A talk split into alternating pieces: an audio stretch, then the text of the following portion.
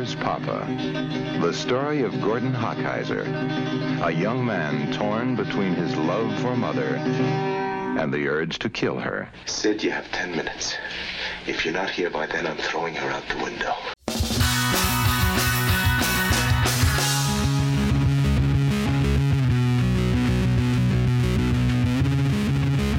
Welcome, welcome. This is our first intercontinental edition of 70 movies we saw in the 70s. I am Mike McPadden. I am uh, the author of Teen Movie Hell and Heavy Metal Movies. Uh, my regular co host in Madison, Wisconsin. is Mr. Ben Reiser, if I do say so myself. Uh, I work at the University of Wisconsin Madison at their UW Cinematheque program and their Wisconsin Film Festival. That's me. And joining us across the puddle, as some of us say, is. Oh, I've got to introduce myself now.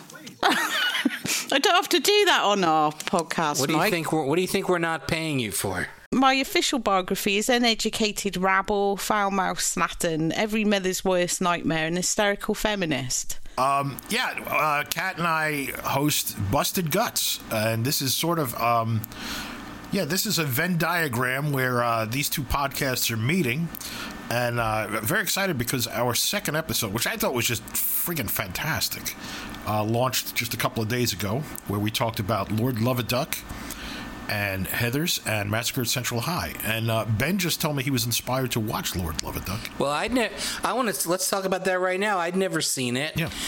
And something that I don't think came up in your conversation, and it was actually funny because Kat kept apologizing throughout the podcast for having never seen it before and didn't know how. Uh, but, but but talking about what an American film it was and wasn't sure if it even got released or how much of a but but anytime I'd ever heard the title Lord Love a Duck, I immediately assumed that it was a British film because it's such a totally British turn of phrase that I always assumed it was a British movie. That and the fact that it starred Roddy McDowall, who until this week I didn't realize moved to the States when he was 12. I always thought that oh, McDowall really? was, yeah, was over in the UK for until he got sucked into Planet of the Apes. I don't know. He never lost his accent. But but Kat didn't doesn't doesn't Lord Love a Duck to you? Doesn't that seem like a British thing and not a, a not a U.S. The title, maybe, yeah, yeah, the title. I get what you're saying. Obviously, it is a very American film, though, when you see it. But, yes, but right. yeah.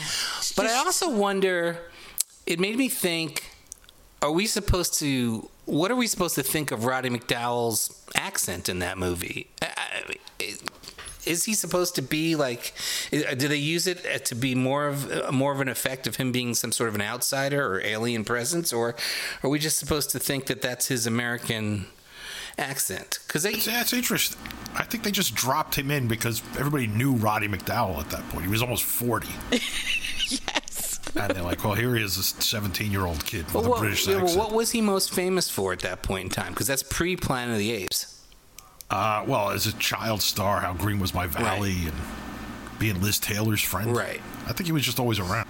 He did quite. He did quite a lot of Hollywood stuff though. Before that, Okay. what year was Lord Love a Duck? It was earlier than I 66. thought. Yeah, 66. Sixty-six. No, so yeah, he went off to Broadway at the end of the fifties for a bit. He took a Ah. break, and then he came back in Midnight Lace with Doris Day, where he plays this weird pervert neighbour. Yes. he's great in that. And then Yes. he was just sort of slapping around Hollywood in load. He did loads of stuff, didn't he? Yeah. Yeah. Well, I actually thought Lord Love Duck was helpful a little bit for context, even for today's podcast, because I feel like I was trying to think where does Where's Poppa come from? You know, does it have any does it have any precedent? And you know, I thought, okay, it's sort of it, it- you know, he, it's probably in conversation with the producers.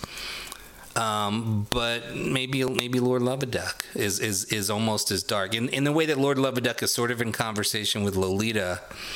Uh, who knows? I don't know. Maybe there's more. I would dark- agree with you, and I, I actually wrote a bunch of notes on Oh, that good. topic. I think um, I think it comes out of the black humor literary movement of the mid '60s, and you know we just lost Bruce J. Friedman, Right. the great uh, satirist and father of two tremendous talents, Drew Friedman and Josh Alan Friedman. Um, uh, Drew is uh, the world's most brilliant uh, caricaturist, and Josh wrote the book Tales of Times Square, which is amazing. And um, yeah, Bruce J. Uh, published. He edited the short story anthology Black Humor in 1965, which collected, uh, you know, what had been called with Lenny Bruce. They had termed it sick humor. Before that, it was gallows humor. And uh, the term black humor, I actually found out, was coined by the surrealist Andre Breton. And um, he had actually published his own collection of black humor before that. But um, so because I was thinking like that, uh, where's Poppa to me would be the ultimate outgrowth of that over several years. Um, from Lord Loveduck and The Loved One, which is a movie that I would always pair with Lord Loveduck. Um, and also, yeah, Kat and I talked about doing those two films, or or that and the loved one and Where's Poppa as you know, making the mainstream safe for John Waters. Like these were really outrageous, bad taste Hollywood productions that kind of shocked the audience into being prepared for, to whatever degree Pink Flamingos. I don't know anyone was ever prepared for Pink Flamingo, so No, no, no, no, no, no. And, and still, they still aren't now. no, still, no. It's still like the chicken scene. I can't watch. and you know the singing asshole just died. oh, He just died. That that scene to me that shocked me more than anything else in the movie. I was like 13 years old. And I was like, I had to go to the hospital. I was practically so drunk. So, um, you know, and I think all that, I think black humor led to National Lampoon, which was founded in 1970, the same year as Where's Poppa. And the crucial uh, element that National Lampoon brought to society, as P.J. O'Rourke said, um, that prior to that, you know, especially after World War II, American humor had been Jewish humor in nature. And the message of that essentially is, oh, woe is me.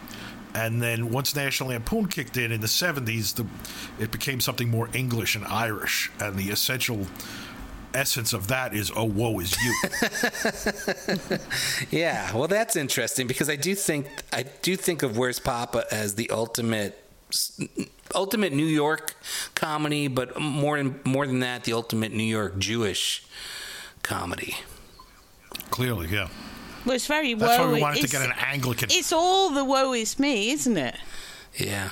Well, I think it's also a woe is you because it, it sort of paints a world where everybody Woe is is everybody. some kind of insufferable monster. well, it's one of those things like we talked about a few weeks ago um, when we were talking about uh, What's Up Doc and Howard Hawks yeah.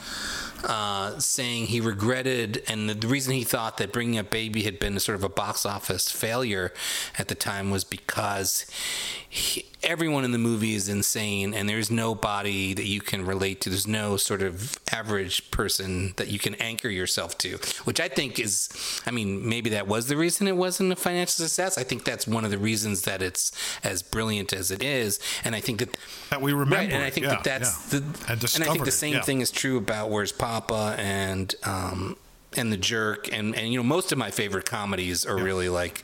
Um, Right. Everyone's everyone's crazy. Every every single every background player seems as insane as as the characters, Es- especially in Where's true. Poppa, where for the first time I noticed that Penny Marshall is sitting there in the in the courtroom scene in like the front row. Ah, I didn't know that. Well, she was married to Rob Reiner Yeah. at the time. Was, were they married that that early on in seventy? Well, they might have been hot and heavy. I don't know exactly. But, yeah. Um. Okay. So yes. Actually, it's interesting you bring up the screwball because it does have those screwball elements. Screwball was all about cruelty, wasn't it? yeah. Which is why at the I time. I never thought of that, but yeah. Well, I at the agree, yeah. time, your screwball comes along just after the Hays Code. So, Right. and Molly Haskell actually wrote this amazing essay on, you know, what is it about the screwball? Talking about, you know, from a feminist point of view, obviously. Sure. And her theory is that, you know, obviously when the Hays Code came along, they couldn't have sex anymore, so sex turns to aggression. It becomes this very covert sexual aggression. So you get the kind of um, it's an amazing essay. It's in a book by oh, I can't remember. It's it is it's, it's the intro to a book about Screwball. I'll have to, Wow. I'll have to look it up. That's such an really interesting good. point because what comes to mind when you say that is how sex has been scrubbed from movies, from Hollywood movies, Yeah. certainly now, and replaced with this insane level of Yeah, violence. but I don't know why These- we get that now. But it, with the screwball, obviously, it functioned. Yeah. It was like a covert way of getting sex Right. in there. But because of that, at the time, when you read reviews of screwball before it was defined as a genre, so when the critics didn't know what was happening, they just saw that films had shifted and comedy had become very aggressive, very fast paced, hmm. and they couldn't really work it out.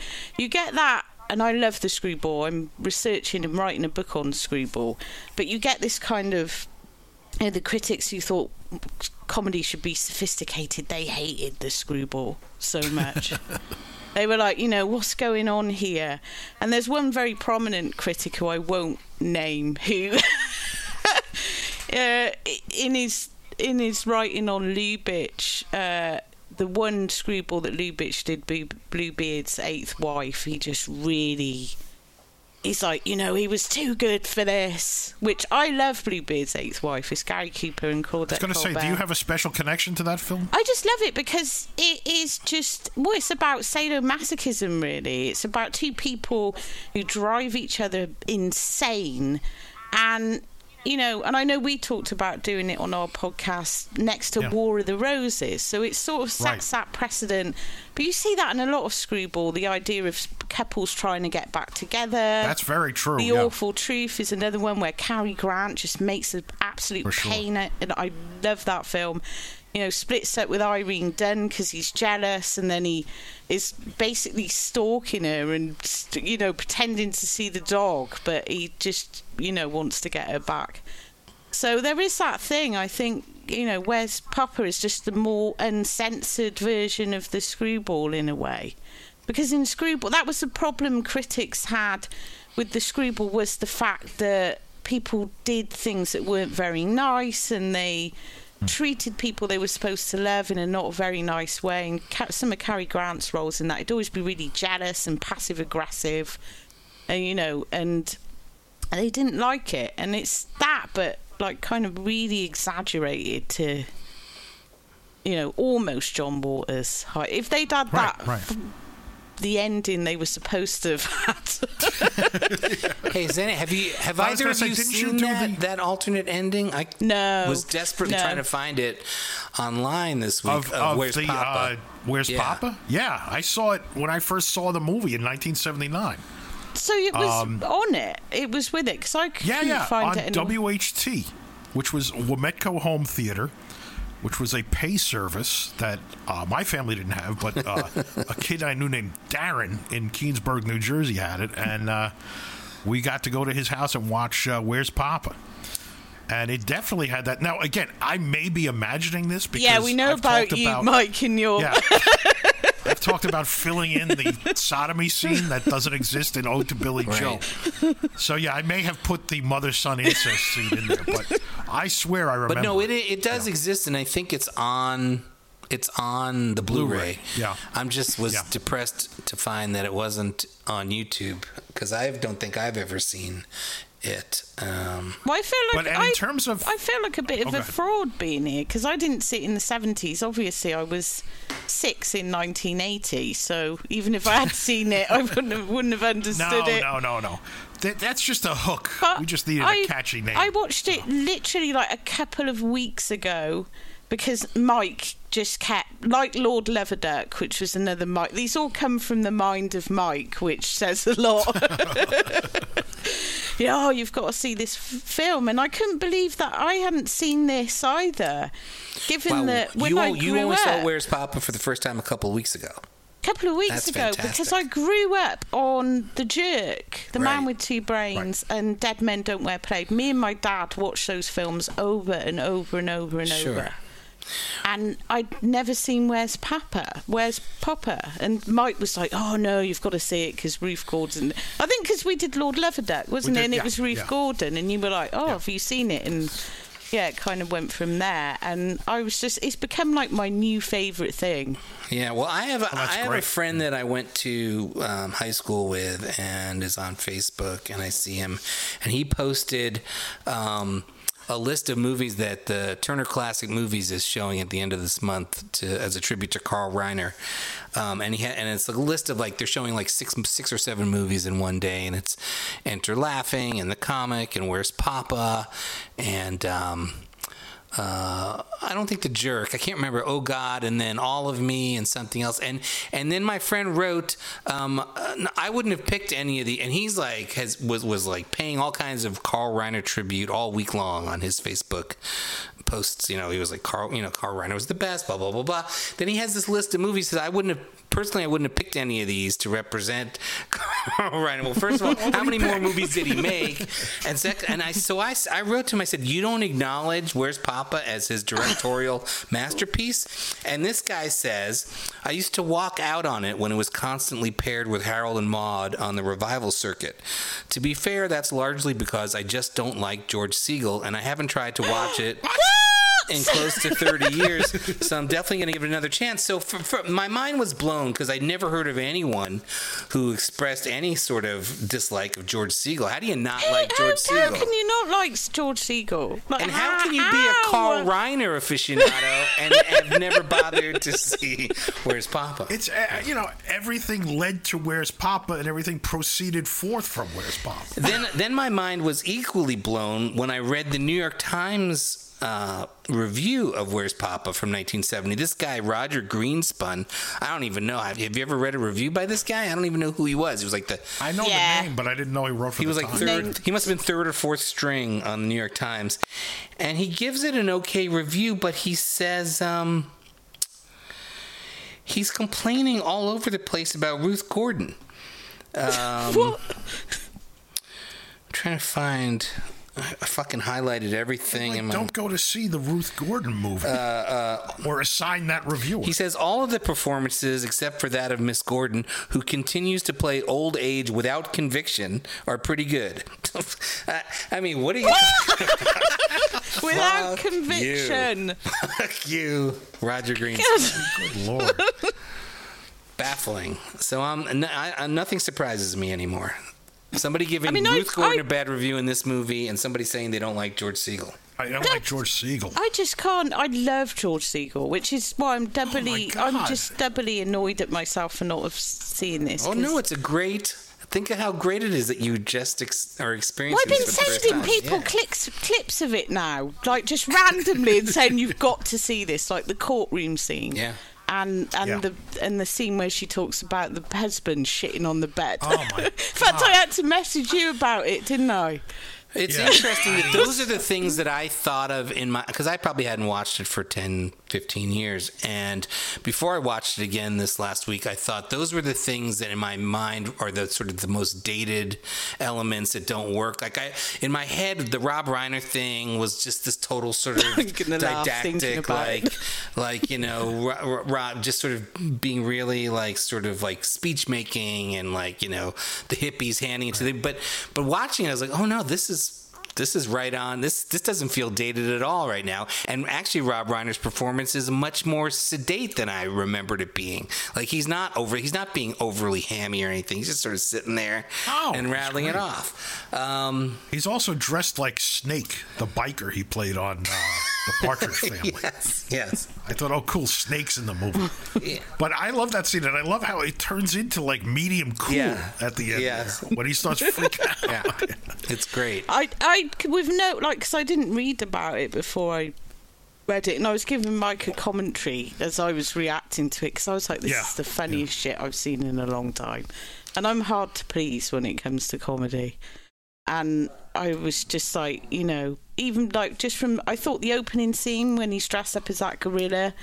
Yeah. That got me, and then I thought, oh, it's it's probably not going to get his, eh, you know, that's probably the high point, and Right. it just keeps ramping up Yeah, to it's so Ron good. Leibman in the park. But I Yeah. do love that opening, and I love that it starts with, and this is a New York thing, that it starts with that rambling with gambling. Rambling with which, Which again yeah. reminds me of the Lost in America opening with Rex Reed, where it's somebody waking up to Right. this radio thing. Uh, it really made me want to go find some old WOR radio broadcasts online and listen to some Rambling with Gambling. Um, He was uh, so John Gambling Cat and his father Yeah, I'm lost him, and then his son. Okay, so they were a New York morning radio dynasty, and it was very, um, you know, it was just very pleasant. It was just talk of the day and restaurant talk and things like that. But they were hugely popular, and that immediately is a blast to my childhood. It's that was just constantly. But on. it is funny hearing it now how subversive they sound because they totally didn't come off that way at the time. But they're sort of commenting on the news and being sort of like you know snippy about it and, and sort of having fun with the, with the, with some crime Yeah. stories. And I also love that at the same time that that's happening, the uh, he's also set this other alarm for himself. I think, or does he actually manually turn on that record player and and that turntable and start playing the classical music? Which, if, if without the brief insert shot of that classical music, you almost think that it's non-diegetic music that's happening, and it actually works that way because you sort of forget that this thing that he was also playing music while he w- wakes up, and so for the next five minutes, as he's shaving and he's in the shower, you're hearing this great classical piece, and I was like, oh wait, this is actually in the scene. This is actually like a record that he's playing. I love that. That's all. Okay, no, that's great. Yeah. So, uh, you know, usually we walk through the movie, and I don't think I want to do that because I want people Aw, to see okay, it, yeah.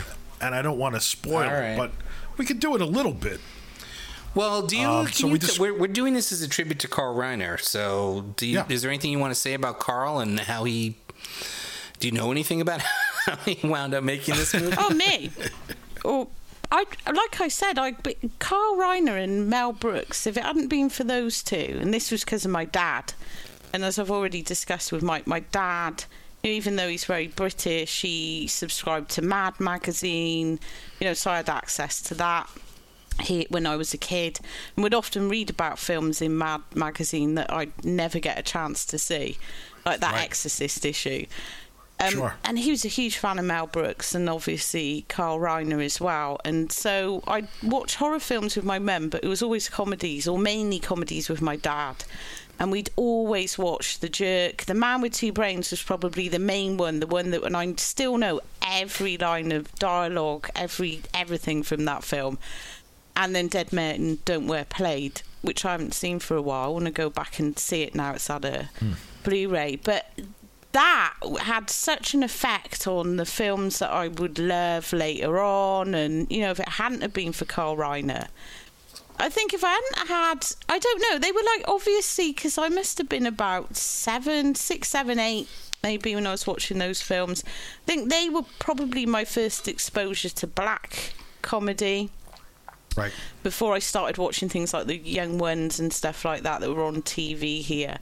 But it seemed so unlike anything that was coming out of British comedy at the time. Um, apart from the TV stuff, I mean, to do with film, we didn't really have much of a comedy thing going on in film. It was all the carry on films from the 60s and the 70s. We didn't really have our own thing. We didn't really have the teen sex comedy either. So, you know, if I hadn't have been exposed to those, I don't know. I don't know what I'd be into now, but they were definitely like formative.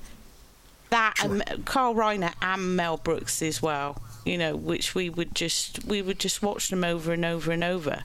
And you know, it's just really I just I don't get sad over celebrity deaths, but that one did kind of For sure. you know, because it's like the end of an era, isn't it? It's like, Yeah. you know, and I I know he was really old and that, but a couple of days before, we'd seen that picture of them at Mel Brooks's birthday.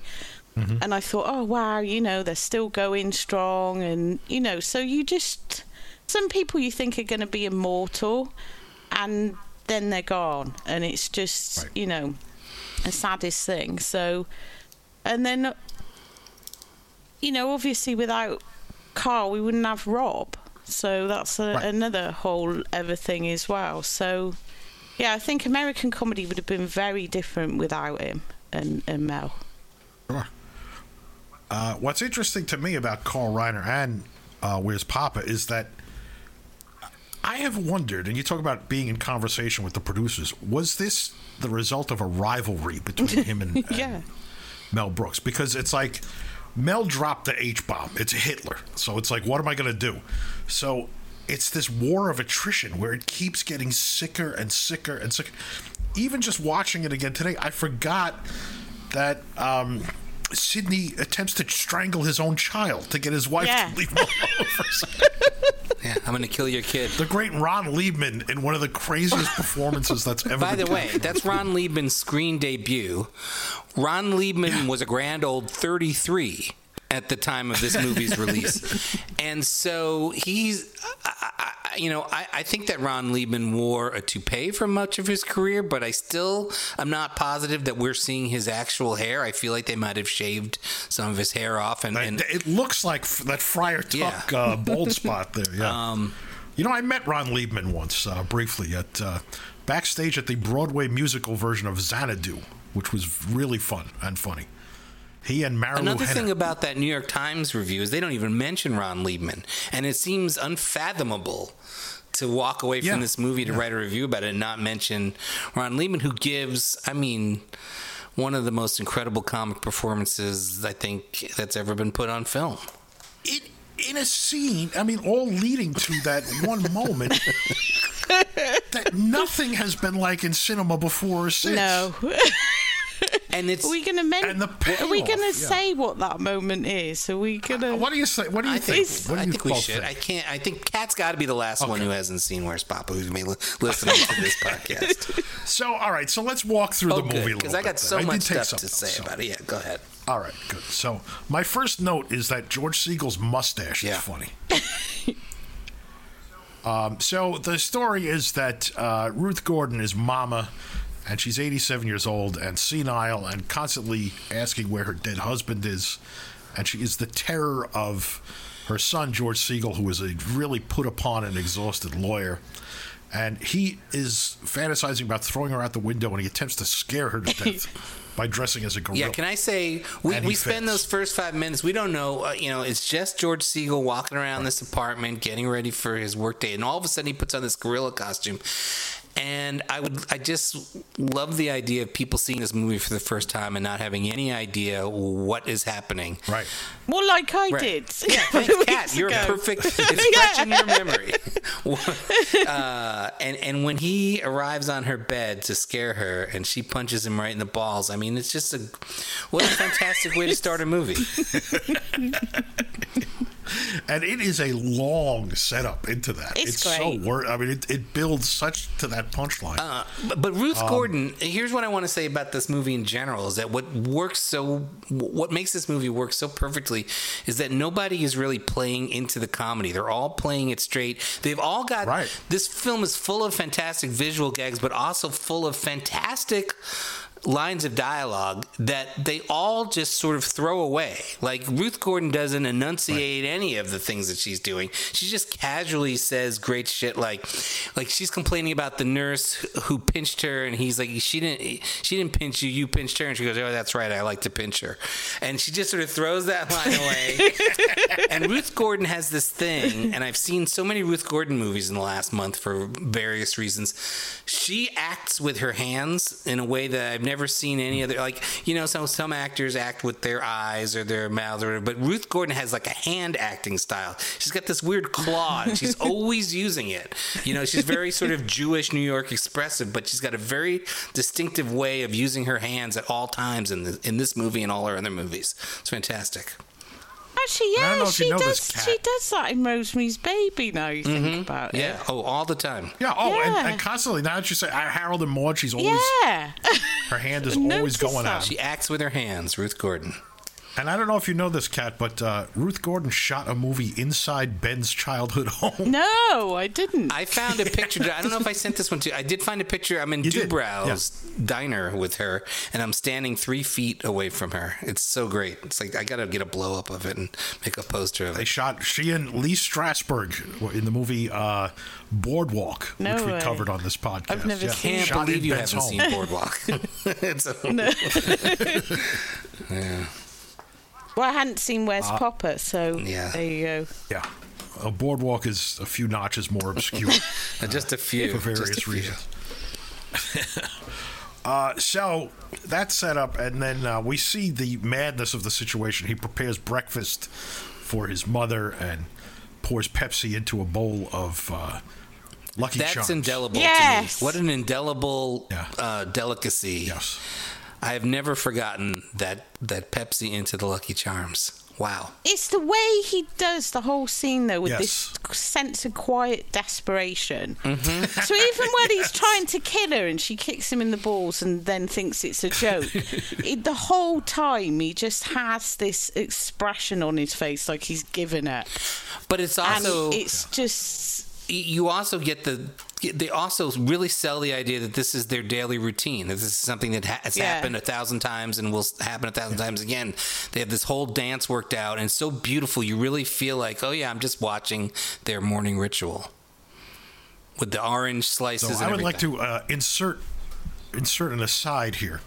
So when I was watching Where's Papa with this kid Darren and this other kid Mickey, who was my really good friend, he said to me that scene with the Pepsi was a ripoff from a short film that they showed on WHT occasionally called The Fat Film. And he said it was nothing but a fat lady came on and just poured like soda in a, into like ice cream and just gorged herself on stuff and it was like a gross out short and uh, I put that up there with uh, Aaron Lee's uh, friend who described the Texas Chainsaw Massacre as about a bunch of lumberjacks that run wild in Dallas. As uh, I believe Darren was uh, just sharing. have you ever have you ever tried to research the fat film I, it the entire yeah since I was 11 years old I've been trying to find the fat. film. yeah that's funny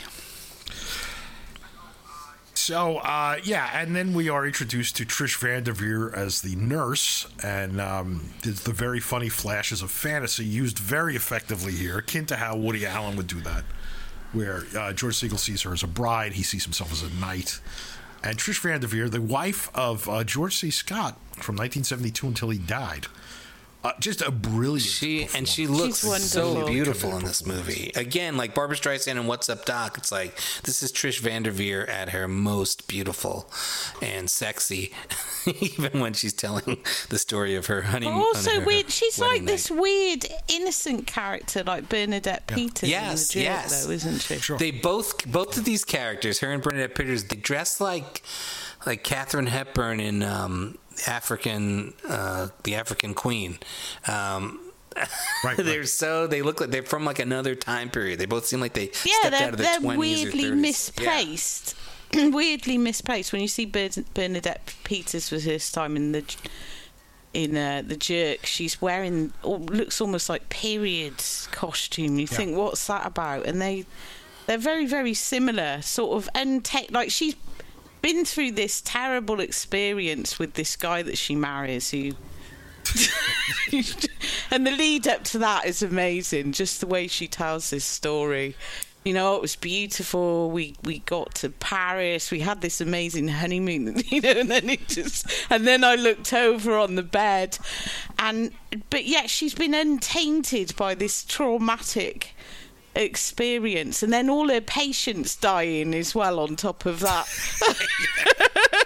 I mean, this is the thing. This is the war of attrition. It's like how much bad taste can we just layer and layer? But um, but um, and her exact line is, "He made a caca on the bed." and I love how angry George Segal gets immediately upon hearing that.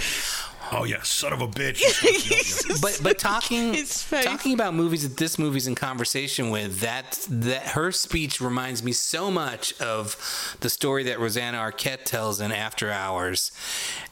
Oh, Yeah, sure. yeah. And if this is the ultimate New York Jewish comedy, um, I feel like After Hours is like the second place, not the Jewish part of it, but the ultimate sort of New York comedy. Yeah, and sure. and certainly must they must have been thinking of Where's Papa throughout some of that stuff in, in After Hours.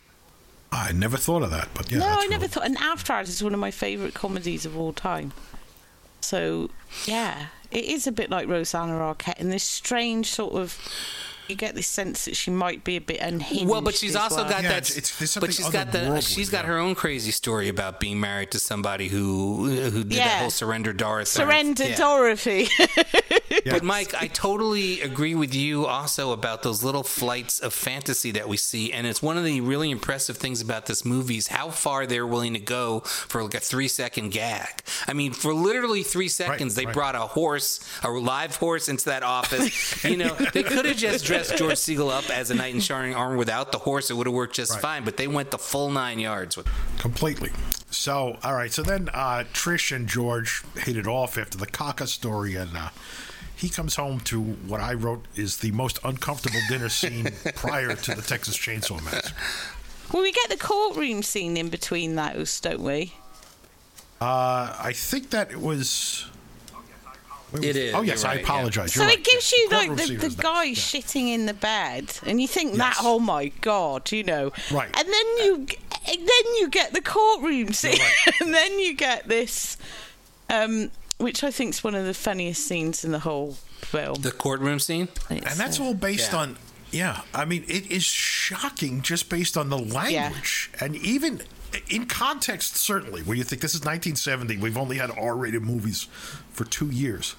But the ludicrousness of the story, which is that this hippie Rob Reiner was harassing a military man and failed to tell his lawyer that he cut off the guy's toe. And uh, did you know? And Rob Reiner apparently was the first person to say "cocksucker" in a cur- commercial American film. oh, I didn't know that. His his pop gave him that honor. So But it is it is insane because the whole setup on that as well is like the hippies against the this that you know they've they've you think he's insulted this old man for wearing Right, a medal and they leave it to you know get the thing that they and then he took off his shoe and moved his sock and then he cut off his toe and you're like what but then after that this guy starts giving this sort of monologue about the people he killed in Vietnam and how much he Oh done, my how he brought yeah. this mummified head back for his kid. and uh, insanity, but also incredible. I don't think I think anyone coming to this today without any especially you know I think I saw that the same week they tried to pull Fawlty Towers off oh right, streaming because of the Germans episode, which, it, you know, in the Germans episode, you have a joke in there where the major.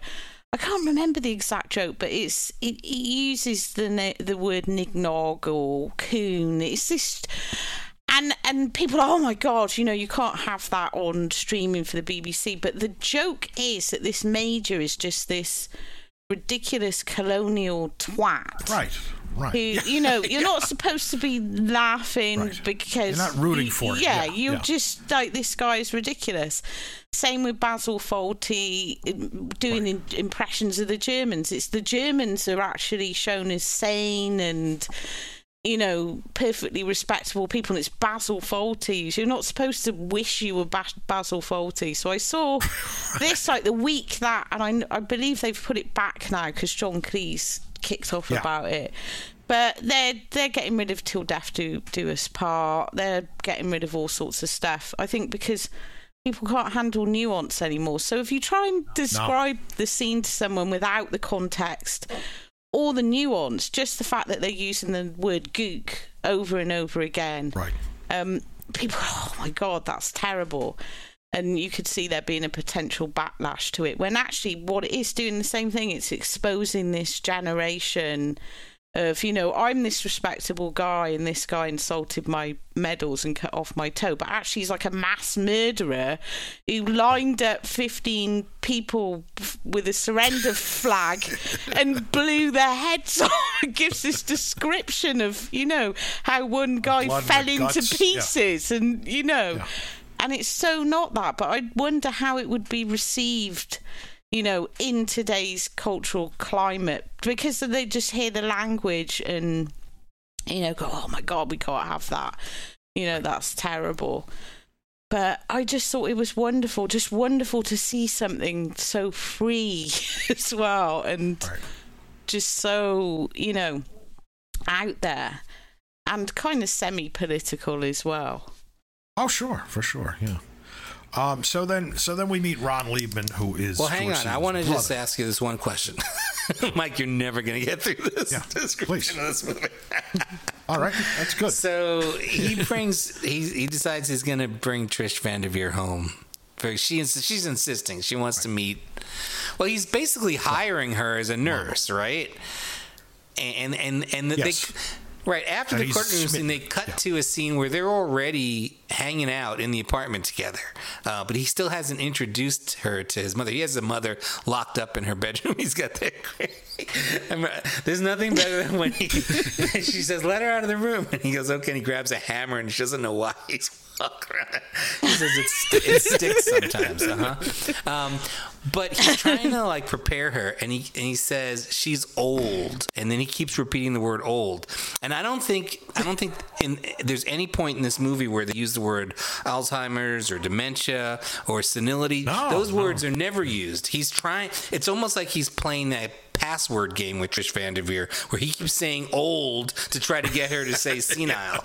Um, but it brought up a question for me. I've always interpreted this movie as yes, she has dementia, but she's also crazy like a fox, Ruth Ruth Gordon. There's like uh, there's like a deliberate mayhem that she uh, is foisting upon. Oh, it's it's definitely Yeah. deliberate. Sure. It's and I think that makes it a million times funnier, It's- and that's probably the key to the success of this movie. Yeah. Is that it's not just that she's senile and dem- and demented; she is like a vicious, malicious mother towards George Segal. Yeah. Have you two guys ever seen Steptoe and Son? No, I'm dying to. See, yes. it's very, very like Steptoe and Son. And I said, oh, we didn't have, you know, sick comedy here, but actually, Steptoe and Son is really perverse when you think about it. Right. And, and the joke is, you've got old man Steptoe, uh, Wilfrid Brambell. And his son, he's played by Harry H. Corbett, and they run this scrap merchants thing. Oh, it's They're like rag and bone and men. Son. They San- live in right, right, They right. live it's in the, it's squalor the original version. and and the son is always trying to leave like he's always trying to have a day and he just wants to get away and he just wants to escape and his father is just so he's like he uses emotional blackmail he will do Right. anything to wreck his son's life and Harry H. Corbett is just totally ends up resigned to it. He just, you know, he wants to kill his father. He just there's loads of jokes in it about, you know, if he thinks something's wrong with him, he's all like, you know, cheers up. And it is a similar thing to Steptoe in that way, where it's completely deliberate, but it's more obvious in Steptoe and So- Son. It's like, uh, like Ruth Gordon really underplays that aspect, but the whole ass biting thing in that, that's not the behaviour of someone with senility. That is, she she just wants to mess up his dinner date. She's yeah, horrible. And, and and when she's left alone with Trish Van Devere, she totally shuts down and is totally fucking with Trish Van Devere. She wants nothing to do with her. She won't answer her questions. She, uh, it, it's fantastic. She pretends uh, to think she, that he that she's Yeah. uh, George Yes. Segal. yeah. She calls her, she calls her Gordon, Um, and and then yells at her and says, "You told me you were Yeah, it's so great, so fucking great. And let's not forget when George Segal finally op- pries open the bedroom door and gives Ruth Gordon a pep talk, and, and he says, uh, "This girl is really important to me, and I want you to know if you mess this up for me, I'm gonna punch your fucking heart out." It's just, just such a great line, and, and you know, delivered so perfectly, which is how you know this whole movie proceeds. Like people find dialogue which seems to be there's no way you can say this and make it it's so over the top and fucked up you know it's either going to feel like it's too much or people are not going to laugh because it's so nasty but every single actor in this movie nails their lines in, a, in, in just the most perfect way and you've got to give credit to carl reiner for that Yeah, along I with mean, all these actors Yeah, he found a pitch that everybody got on, and everybody just, it- it's a perfect note throughout the whole thing. So let us talk about Ron Leibman. Ron Leibman's debut as uh, the uptight brother who's married, has a kid, is henpecked, tries to strangle the kid to get his wife to leave him alone. Um, and he uh, lives across Central Park. And we should talk about so Central Park in the 70s, probably from the 60s to the 90s, At night, Central Park was a war zone, and it was just it was the source of humor. It was the source of I mean, you know, Death Wish is all about that, and uh, so he runs into some of the denizens of Central Park at night. Which this I mean, I can't imagine a modern audience dealing with this business. Uh, anything about those guys in the park. One of whom is Garrett Morris from Saturday Night Live. So good to see him. Well, can I just say that this this brings up another devastating um, shortcoming on the internet these days. Uh, uh, impossible to believe to me, but YouTube does not have a music video for that "You Better Move It" song, which has to be one of the best music cues wow. in all of film history mashed potato gonna oh hook your God. ass. I mean, are there, have there ever been a better lyric in any song ever? And I mean, I would rewind this movie when I had it on VHS just to listen to that song like 20 times in a row. so they uh, they ask uh, Ron Leibman if he's familiar with Cornel Wilde and the Naked Prey, and he says, uh, "No." He says, "Well, great line. Yeah. You're gonna you should start praying because you're gonna be naked." and they chase him through the park and rip off his clothes. And I, a personal aside, if I may. So in 1993, I moved to Los Angeles. I was kicking drugs. I was clean about three weeks, and I was working at Hustler magazine. And I had lived in like the worst hellhole neighborhoods in Brooklyn now they're all like billion dollars, like Melina Dunham lives in that shit. But um, so I thought LA was, as it said, you know, swimming pools and movie stores. So one night, uh, this is my first week. I went to a midnight movie on a Friday, and I was like, yeah, I'll just walk home. I'm in West Hollywood. I was like, I'll just walk home. I lived in Hollywood. And a homeless guy jumped me, beat the shit out of me in front of a strip club while the bouncers were all cheering and a bunch of homeless people were like, the fuck? And I said to him, like, I said, I got no money. What do you want? He goes, I want you to strip naked and run down the alley. Only this so could happen I, to you, Mike. Oh yes, yes, I did. I uh, I did not adhere to that, but I, but that scene gave me a fresh flashback when I watched it again recently. I, I managed to escape, uh, and I just ran. Somehow I flagged down a cab, which is a miracle in Los Angeles. So but yeah, that was my first weekend. You didn't have to run around in a gorilla suit then. No, no. I mean, I, I wanted to, but I didn't have to. And of yeah. course, all that is the setup for the second part of the joke, which is. I don't even know how to discuss that. I don't know. And, and this is where we get into like beyond John Waters territory. yeah without like the graphic nudity or violence. But the, I feel like that somehow still. So, um, I, I, feel like they pull it off. I, I, know you say you can't believe a modern audience. Oh yeah, oh, they totally pull it off. I think. I think yeah. it's it's it's a real sign of how in control Carl Reiner is and the writers and the cast they seem to know. I mean, they step way over the line. I mean, there's this insinuation that these guys have yeah. mildly, to put it to put it as strongly as I can, mildly coerced Ron Leibman into raping who they think is just some woman who was walking through the park. And it goes, it, it cuts to black just as Ron Leibman begins the act of rape and this is a comedy. Yeah, yeah, well, yeah. First, he gets excited to yeah, do no, they're co- they, they, you know, they, they they sort of talk him into it, and it doesn't take much. You know, he's revved up. Uh, oh. And he goes, yeah. yeah. it's my first rape. It's my first one."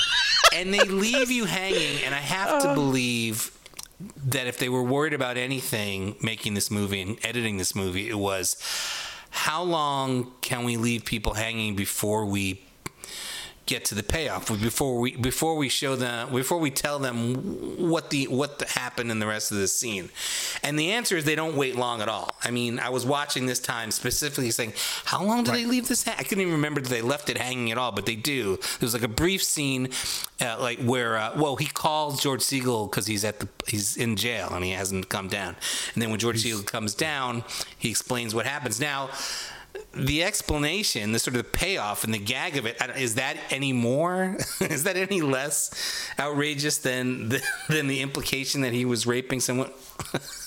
it's way more outrageous. it's just. It, it's the one thing you can never say regarding this yeah. type of crime. which is that the victim enjoyed it so much he sent. Oh well, so we should say we also. It's interesting. We don't see the woman. Right. We see legs. Yeah. It's they that's carry her over So, like a, so like a mannequin.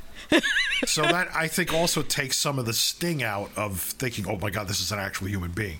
We then find out that this was a decoy cop, which was a very big thing in male, the a male in New cop, a male. And de- men which, did dress up. Yeah, it's a which it's I a do guy. think. I think Yeah. all of that is Dressed as a built in the yeah. 70s or in 1970 take the sting out of all of it because it becomes this whole other joke. Yeah, And I yeah. don't even really think that it's. Uh, I don't think they mean it as like a homophobic joke particularly. It's just. Uh, No, yeah, it's not just at all. It's outrageous just outrageous. Yeah. and hilarious.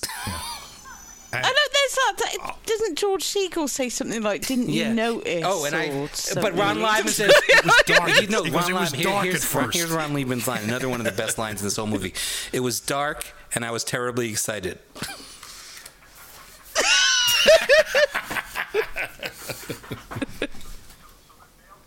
So yeah, so so the male cop that uh, Rod Leibman forced himself on is so uh, enchanted by their encounter, he sends roses to Ron Leibman in jail and says, "I'm not going to press charges. Leave your uh, name." Or- and another with brilliant- sergeant." and he's Thank you for this is thank you for a wonderful. he's evening. so enraptured with those roses as well, isn't he? he's just so like you know.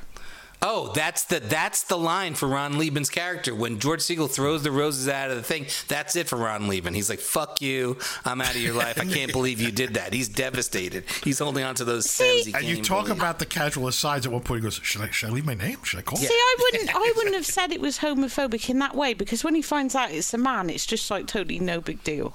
Yeah, no, no, It's absolutely. not like ugh, ugh, or and in fact Right. he's flattered that this guy sent Yeah, him yeah. roses and just treats it like a romantic encounter. But Carl Reiner can yeah. always be very complicated.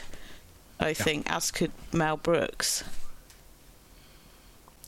Oh, Uh, so uh, then we have Vincent Gardenia. Yes.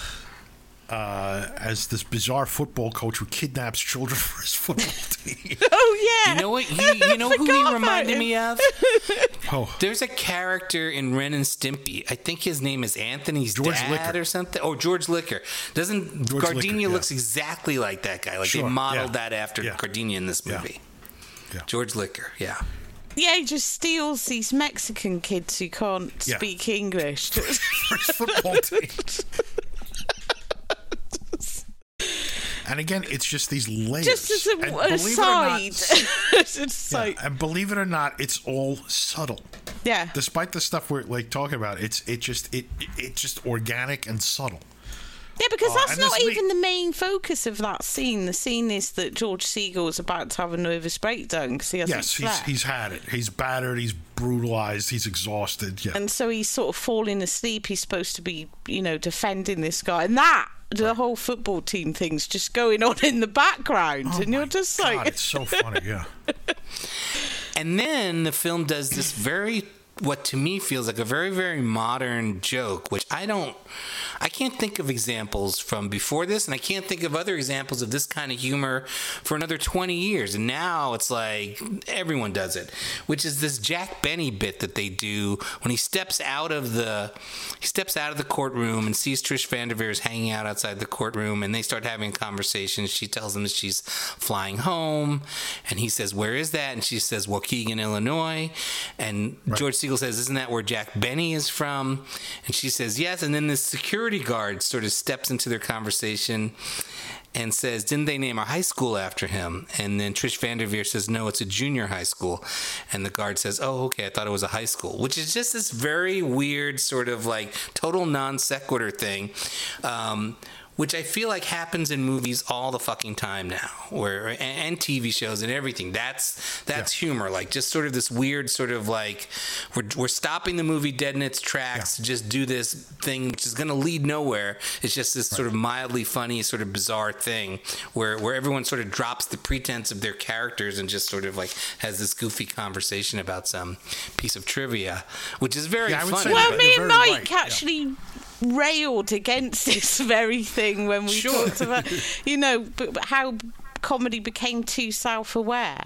Yes, absolutely. and then it gets to the point where it's every five minutes there's a pop culture reference, and no one mm-hmm. can have a fucking conversation without having a, making all these references to other things. Right. And essentially, yeah. as you said, stopping it and injecting some very uh, winky, kind of almost surreal point. but because it's so. Mike, when Which you isn't watched it how today, this this is done. No, that's Yeah. not how it's done here. It's it's done the right way because right. Oh, completely. it doesn't grind everything down to a halt.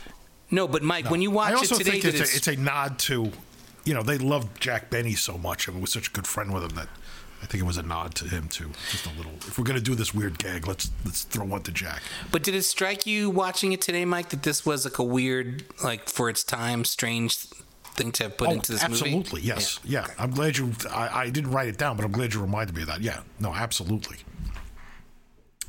And so this leads, of course, to Mama being put in the home, and the ending that is not the original ending of the movie.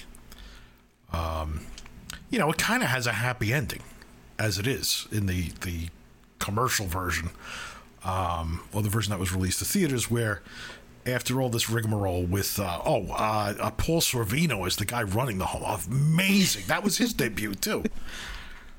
As just the worst asshole you could imagine running an old age home, just Paul, furious. Paul Sorvino has never been funnier, and again, playing it totally straight. Like, there's no Yeah, yeah. nobody's leaning into the idea that this is a comedy. You think think of the Italian dads we grew up with, Ben. yes, yeah, exactly. that level of rage as just the baseline of existence. Yeah. And that's it. And then finally, yeah, George uh, he finds an old man and uh, dumps Mama, and uh, he says, "Here's Papa." See, the thing, Oh, the, the yeah. thing is that made this more surreal for me is my own grandmother who we lost last year. God bless her. She um she had Alzheimer's and kind of went downhill over the space of a decade.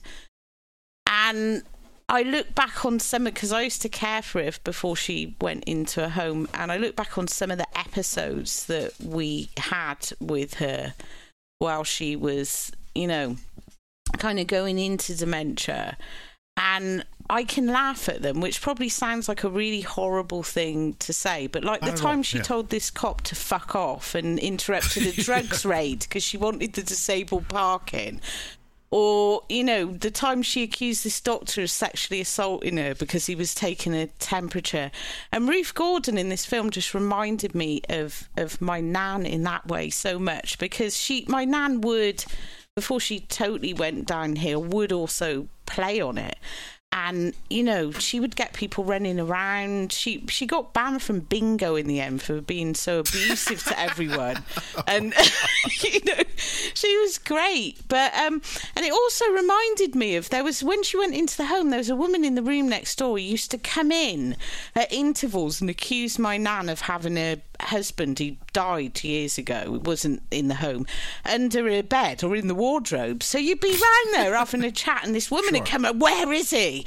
And she'd start opening the wardrobe, and my nan would be like, "He's dead, you bitch! Get out! You're crazy!" like, and all this would be going on, and the energy in that film just totally reminds me of that. Which you know, because it is really sad when when you know people you care about, like your parents or your grandparents, age, but you get this like totally st- absolute surreal you know, looking at George Segal, and I love my nan to bits, you know, and I miss her. But when she, you know, I was caring for her, she'd ring me up, and I lived down the road from her. Can you go and get me some marmalade? This would be like 10, 10 times a day, and I wasn't Yeah. living. If I'd lived, if I'd been living with her, I probably would have put an ape suit on. She said, "Go and get me some marmalade." and I go down the shop and I say, "Any type of marmalade? Are you sure?" And she'd be like, "Yeah, yeah, anything." And I and I go get this marmalade and I come out. She'd be like, "It's the wrong one," and I'd be like George Segal, like in the kitchen, like. And the best time was when this old guy, which felt like a scene from Where's Papa, the guy Bob, her sort of neighbour who lived over the way when she was in the bungalow, he comes walking in one day and he was like, "Fucking hell, Ruby, I thought you were dead." And it turns out that some woman was trying to arrange community bingo, and they're all in their 90s, right? And somebody says, My nan, oh, I think Ruby's dead 'cause she'd been in hospital recently. And um, and he's like, Oh, this woman rang up at the bingo and thought you were dead. And my my nan's like, Get out, get out, you know, waving this stick. And this guy's like, and, and I was like, why are you angry? You're not dead. Like, why are you angry? This poor. So I don't know if Reiner had any experience of like the absurdity of, you know, just being in that situation. Because people think when you care, for somebody, it's this wonderful, beautiful, nurturing experience. And I also Oh, used sure, to work in care work with uh, usually older people who were at least 85 was possibly my youngest client. They don't want you there. You remind them that they are old and need help. Right. So you go into that work thinking you're going to be welcome with open arms and you're going to be sat there sharing toffees with this lovely old lady who's going to be so happy. And what you get is like, get out of my house, you know, don't touch that. You know, it's that sort of. And I wondered because there are elements in Where's Poppa if you can see why Ruth Gordon doesn't want the interference and why she wants to keep things her own way and why because nobody wants to age and so you know if you just looked at a synopsis I guess that sort of thing is seen as cruel now. Oh you shouldn't do that. But the reality is when you're trapped in that situation no matter how much you love someone you know, there would be times with my nan where I would just be, you know, having to scream into a pillow because she would do the sort of Ruth Gordon things. You know, she never bit my ass, thank God. But, you know, she I- would I- be disruptive. If I had plans, she would phone me up or she would, oh, I need you to come now. And I'd go there and it'd be nothing. And I, I would be like George Segal. I'd just be like, you know, and he, and I just totally related to that character. I wanted to drop that in. People probably think I I'm horrible now, but No, no. but, But yeah, I think that, that George Segal's it, it, it- the combination of his resignation and his impatience and his anger is is so totally real and so totally believable, and it's the key to why this movie works, and it's the key to the But it's the key to what makes it so funny. but he also loves her. And, Yes. and that's the- absolutely. the, thing. That's why I think if it had been a- a- any anyone else, I don't know if it had worked. But Segal, he was just so good at comedy. But he had that Jack Lemmon thing, like he was Mm-hmm. the nice guy, but who was also passive aggressive and would lose Yes. it and. And so even when he like with Jack Lemmon, even when Jack Lemmon's being a, being an asshole and like the out of towners, you can't totally hate him. And I think Segal had that even more than Jack Lemmon. He was just so good at comedy. And I also And- think it's it's helpful and important for us to see that Ruth Gordon feels like she's got a good thing going. I mean, she does Well, have she her has. own little life. She's watching TV all day. She's totally into those shows, and she's reacting with her hands, and she's doing little dances, and she's just having a wonderful daily life. and she a loves her. wardrobe. Yeah, she putting loves her on those wardrobe. strange Yep. clothes and eating Having a- her Pepsi Yeah. and uh, Lucky Charms. Yeah, and she doesn't want anyone to come into that, and um, and so even when he's trying to kill her, you can just see it's not. He still loves her, like, and obviously still he promised the father. That's the the main joke. He promised the father he wouldn't Sure. put her in a home, so. He, he- he's constantly, you know, he keeps almost saying it, but he can't bring himself to say it because he's made this promise and so he has to look after. So it does have this sweetness to it, I think, as well. Like, underneath all the rape jokes and the, you know, people, the Mexican kids being kid, like it does have a sort of sweetness to it as well. And there's, yeah, I mean, and it's wonderful. Even the depiction of the black guys in Central Park, they are they are sort of the the most articulate people in the movie, and they're also and it also quickly there's this great so there's. Some of the great comic timing and editing in this movie. It, it, it, happens. Ron Leibman is naked in George Segal's apartment. He has to go back home and he says, "Do you have anything I could wear?" And boom, like you don't even have a chance to take half a breath, and it cuts to Leibman in the gorilla costume outside yeah. the thing, which is a great thing. And you can imagine people howling with laughter in the theater. But and and the fact is, there's no way they would even be done laughing by the time the next bit rolls around, which is the black woman trying to hail a cab and then the cab passing her by so it can pick up this lunatic in a gorilla costume rather than pick up a black person. Um, which is which is wonderful that they were able to stack these jokes one on top of another so that you know the audience must have been breathless by the time that happens. But it's also this great sort of social satire thing that they that that that Reiner is you know careful to get in there. You know, so that, the, that the, it's not that the only black people in this movie are the muggers. There's there's also this other representation right. of how fucked up things are in New York. For... I wanted wanted to say something actually about Segal because he had like a lot of uh, scope to be involved in the script and like literally had so much creative input. But when you think about Segal, he was one of the first kind of Hollywood actors that was able to be the leading man and the romantic lead as a Jewish man without having to do a Tony Curtis or you oh, know interesting. Um, yeah. One of the first, like Dustin Hoffman, was probably the first in The Graduate. I was trying to think, you know, was there before that? You could have a Jewish person in comedy as long as they were, you know, the butt end of the joke or whatever. Which I guess George Segal kind of is in in this, but not in a lot of his other films. But yeah, and Blume in Love and, and uh, Touch of Class. Yeah, yeah, he, you know, the seventies, which he called the testosterone testosterone years, which I love. you know, he came up through the 60s in supporting roles and he does things like King Rat, and then he goes slightly into comedy. So he did Bye Bye Braverman, Sidney Lumet, and also right. Who's Afraid of Virginia Woolf, which is just an incredible film where he's fun. But that's all to do with Richard Burton and Elizabeth mm-hmm. Taylor. And by the 70s, and Where's Poppa is like possibly one of the first of those roles. He becomes like top star, top billing, leading man. You know, he's in some incredible films through that period as a Jewish man. And in Bye Bye Braverman and Where's Poppa, it's all about being Jewish. And this is yeah. before Woody Allen starts doing the Jewish thing, which was, you know, when you consider how much Jewishness was suppressed by Hollywood you know, and like Kirk Douglas, Tony Curtis. You know, it's like sure. you you can have the keys Cary to the Grant. castle, yeah. Uh, but you have to, you know, change your name. You can't be Jewish. And you know, George Segal was one of the first. You've got Elliott Gould as well, Dustin Hoffman come out of that generation. Hollywood totally changed, and then Woody Allen obviously comes along and just defines that whole. And I just you know, George Segal is just wonderful just for that alone. The fact that huh. I think he said when he when he first wanted to sort of, you know, be an actor in Hollywood, he was told to get a nose job and change his name.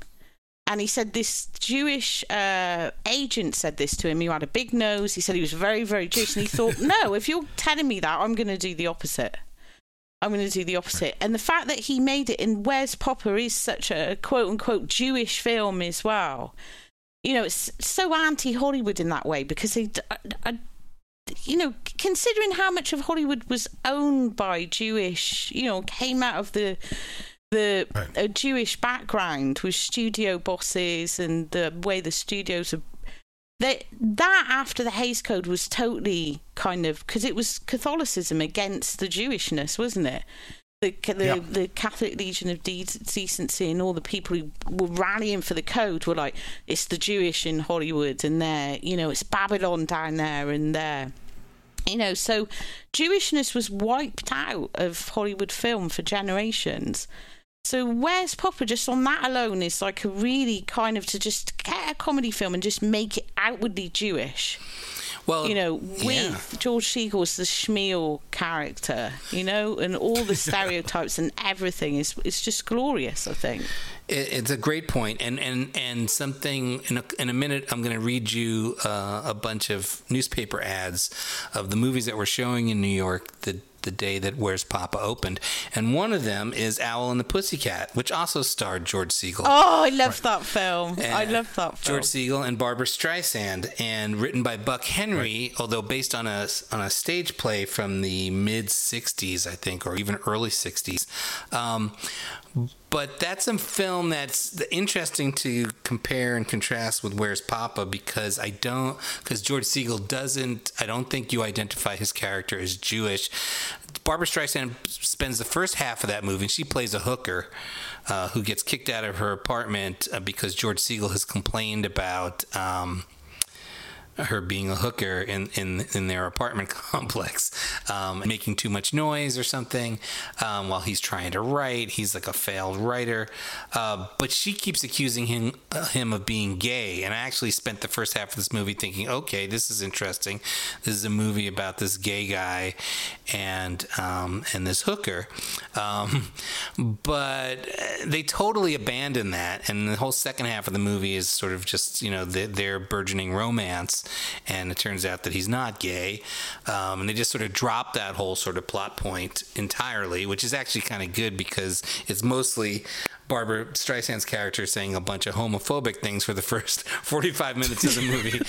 I was me going, oh, I love that film. No, I love that film, though. Because Um, he's the same character. He's that downtrodden, sort of He- particular. Yeah, he's fussier. He- He, is. He's he is that cat. He's sort of that character out on his own after, like, if Trish Van Devere has left him and he doesn't have his mom to deal with anymore, he and he's moved into this Yeah. small little apartment. It is true that it's kind of like that. But one thing that I learned that was really interesting was that the original show, the Broadway show, the original cast was Alan Alda in the, um, and this was in 1964. Alan Alda in the George Segal role, but that the Pussycat character was played by the black actress singer Diana Sands, and that many subsequent productions followed this precedent. So it was an inter. This whole story on Broadway was about this interracial couple, and that's the thing that they totally dropped for this movie. So it's interesting that that Segal is in this one Hollywood movie with Barbra Streisand, uh, where they've sort of shed all of the sort of interesting um, identity, politics, racial aspects of the of the production, and then he quickly is in this where every every uh, every barricade is broken through and and every line crossed. Well, his his character in No Way to Treat a Lady, which was Hmm. what a year before, two years before this, is a kind of a predecessor Yeah. to his character in Where's Poppa. In that, he's a cop. But he's a Jewish cop, so there are all these jokes again about him being Jewish, and oh, well, you don't look like a cop, and you know all this stuff because cops. And I think there's even a line in it about, well, you you you have to be Irish if you're a cop, you know.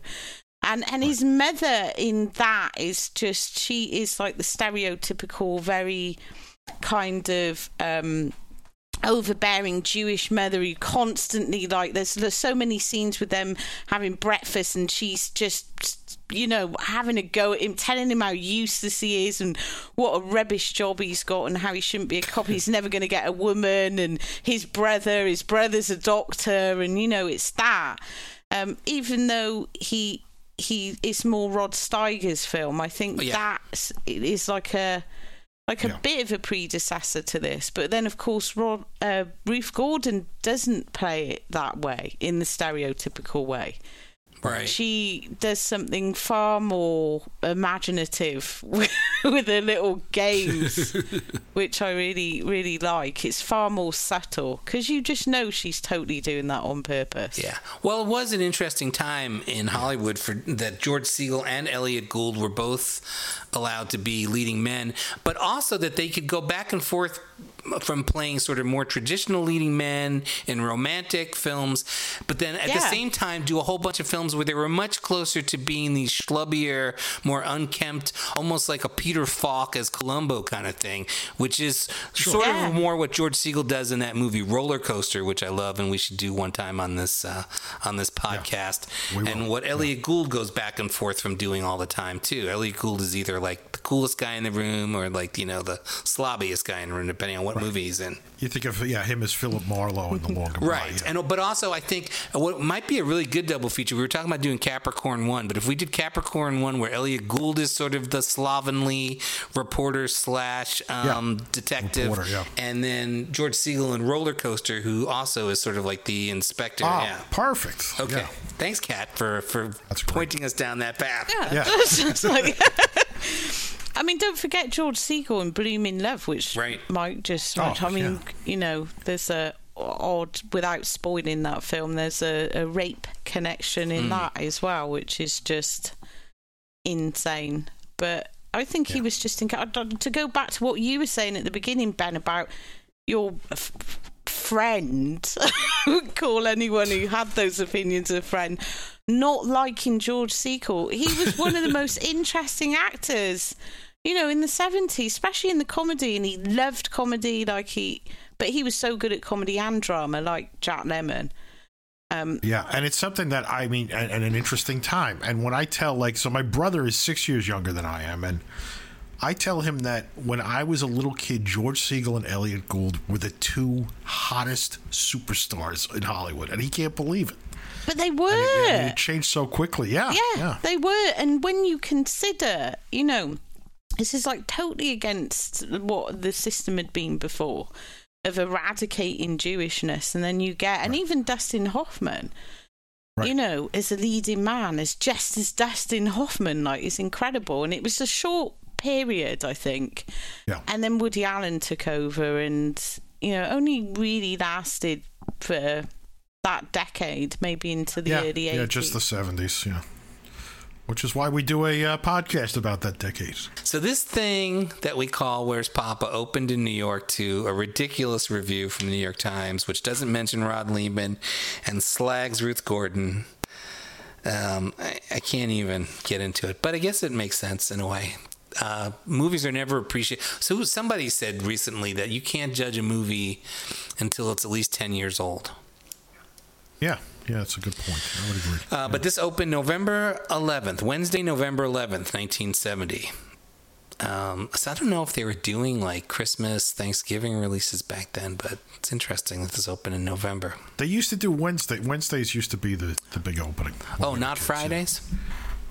Not Friday. It, that changed later, but yeah, initially Wednesday. All right. So in the New York Times, I'm looking at ads for the following movies, and we can talk about if we've seen these movies. And also, I think it, it I think it helps to sort of set the context as to what sort of cinematic environment these movies arrived into.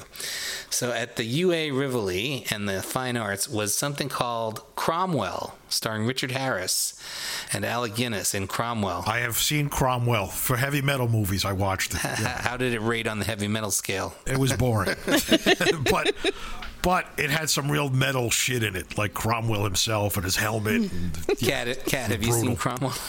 No. Okay. No.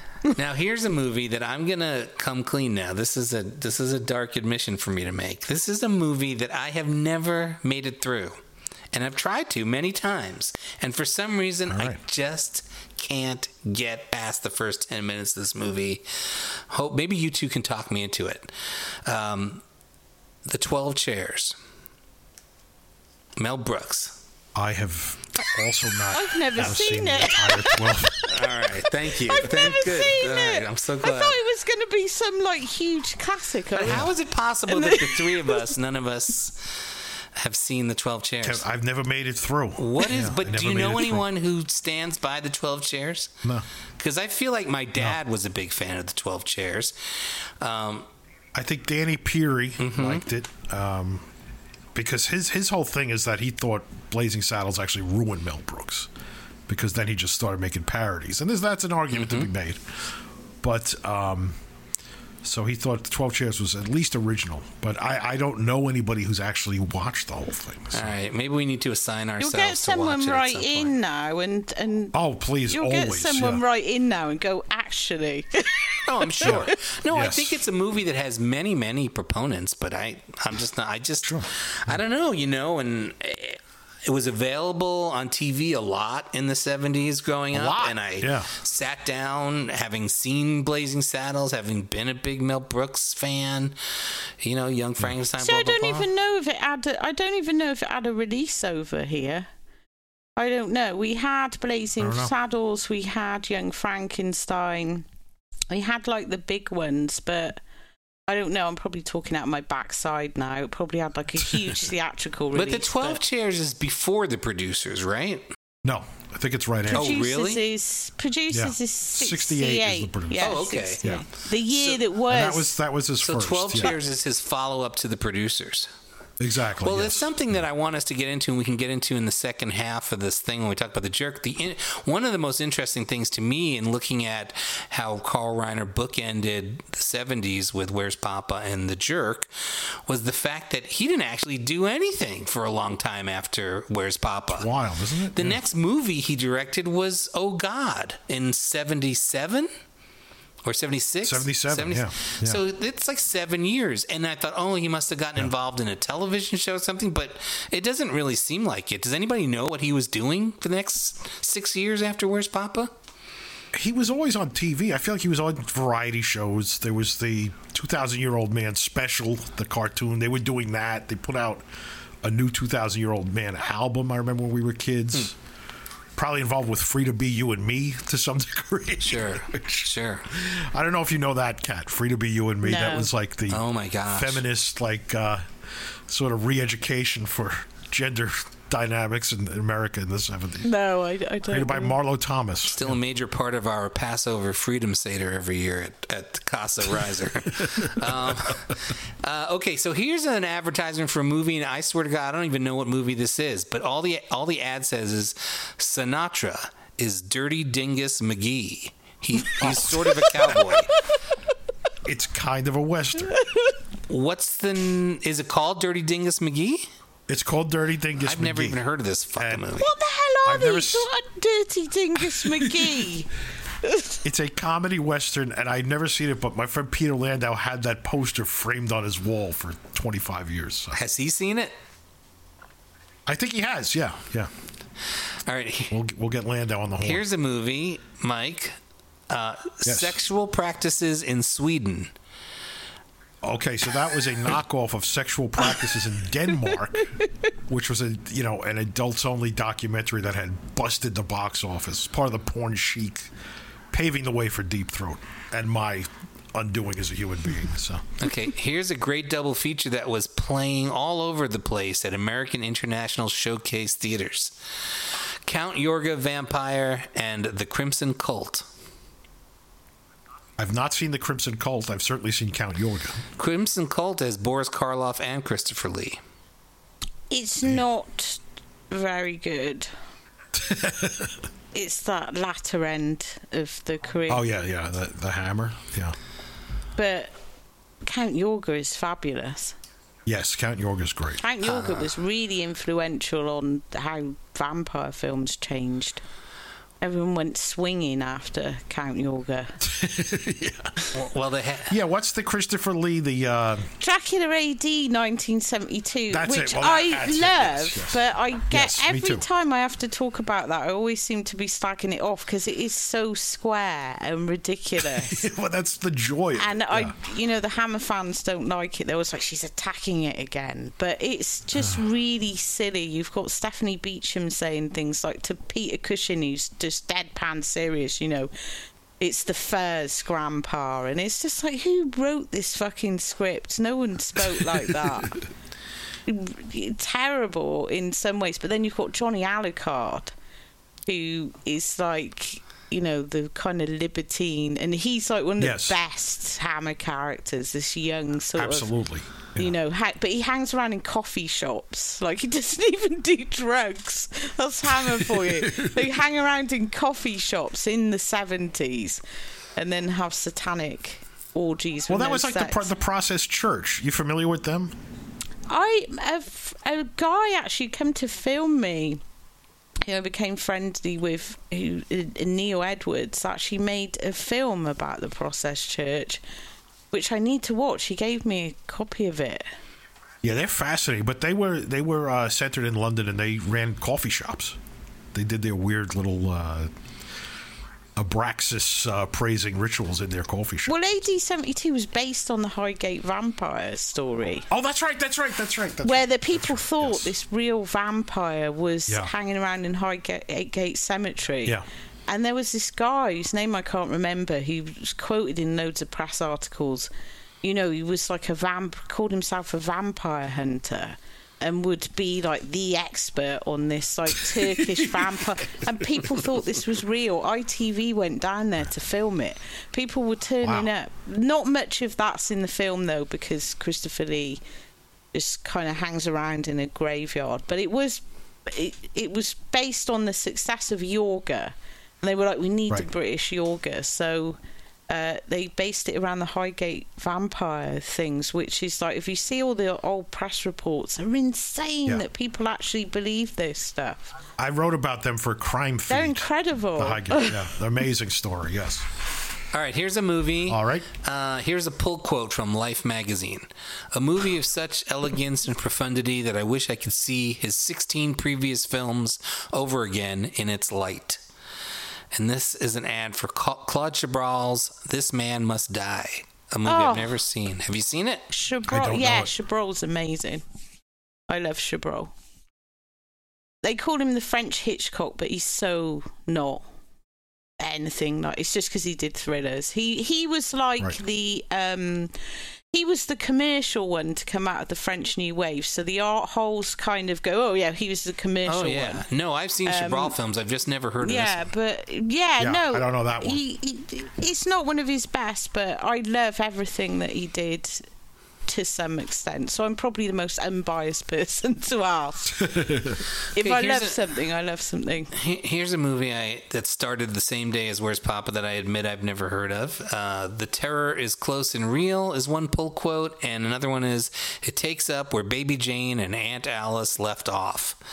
Wait till you meet Girly.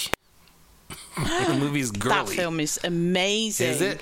I don't know Girly at all. So the British title is oh god, it's like Memmy, uh, Girly, Sunny. Oh, I can't remember the British title, but it was it was Girly. So right. it is um Rated it is R. this really fucked up I don't even know how to describe it. It is um it just is this really fucked up sort of horror thriller. A bit of a spider baby riff actually is the closest thing it Wow. comes to. In that you have this uh, family of aristocrats, well, they're quite well to do. They seem to have a big house and the the children who were grown up act like little kids so they skip around all day and they play these silly games but they also kill people um, and it came out in blue on Blu-ray in America about five years ago. It was like one of those total limited editions, so I Right. couldn't I couldn't get a copy of it. This But is a little smudgy, but is it yeah. directed by Freddie Francis? Yeah, and I was going to say it's Oh. a Freddie, Oh, it's a wow. Freddie Francis film, and I don't think it's had like a decent release here. But it is it is a bonkers film. I don't even know what genre you would call that. Wow. It's- So we got to look that up. I, I'm, uh, you know, it's amazing. We still learn things all the time. yeah, which is great. please. It's uh, it's just such a stretch. Have you got the British title of it there, Ben? Is it I Good? It's it's a really crazy long title.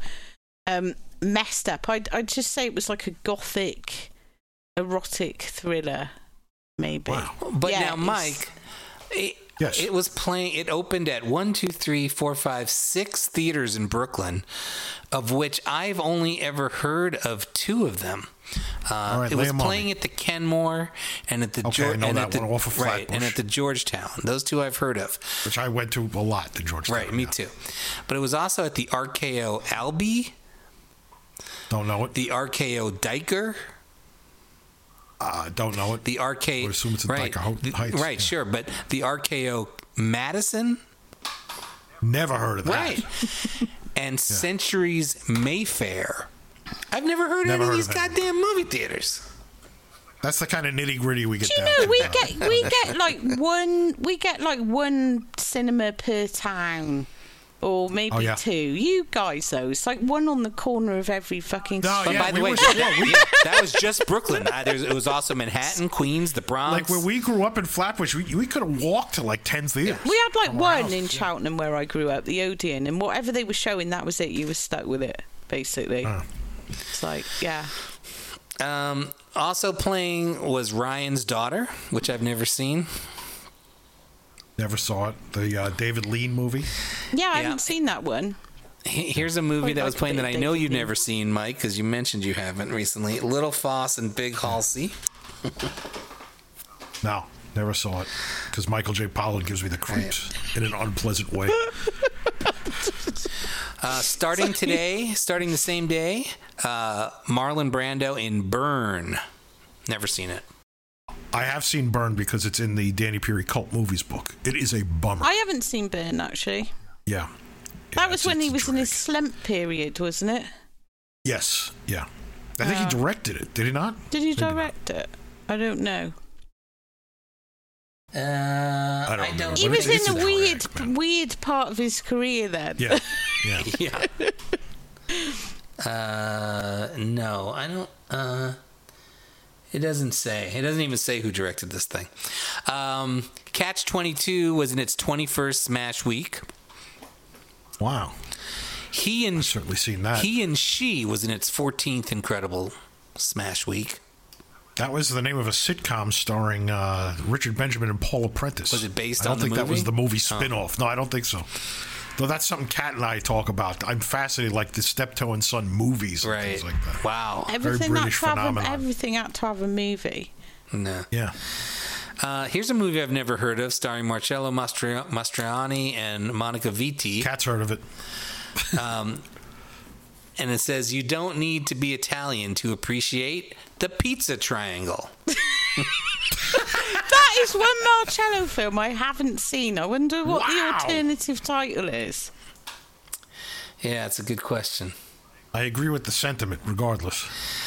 Yeah. Yeah, I know. I've seen a lot Uh, of Marcello films, but not that one. In fact, I don't even think I've got it. I went on like this crusade to get every Marcello film that I could get my hands on, unless I'm probably I've probably got it under some Italian title, and I know the film really well. Mm. By but- the way, it should come as no surprise, but Giancarlo Giannini is also in that movie. oh no, it's jealousy Italian style. Yes, I have seen that. It's great. Right. the pizza triangle. That was especially f- titled for New York. a Tori Scola, who's like just a fucking legend. Yeah, it's really good that one. I love Giancarlo Giannini. Here's a double feature that was triangle. A double feature that appears to be X-rated. Both of these movies, and it was playing. They were playing at the at among other theaters, the Nostrand. Uh, Oh, hey, that was our main theater as kids. The yeah. Curious, I didn't know they played X. The Curious Female and Witchcraft 70 was a double Oh, feature. I've seen them both. They're they're soft X. They're uh, non-penetrative. right. Is Witchcraft 70 that mockumentary? Yes. Yeah. But yeah. I think the BFI just released that on Blu-ray. oh, which oh, was I a- think you're right. I think you're which right. was yeah. like yeah, with um, Yeah. Anton LaVey's in it. If Yes. Yeah. Yes. Yes. At, yeah. at the Paris was um, Sidney Glazier presents Maximilian Schell's First Love Don't know. With a seen rave, rave review by Rex Reed. I know First Love with uh, Susan Dey and William Katt. That's yeah, that's not this one. Um, starts today, but this must have been a re-release. It's a mad, mad, mad, mad world all over the place. I've certainly seen that.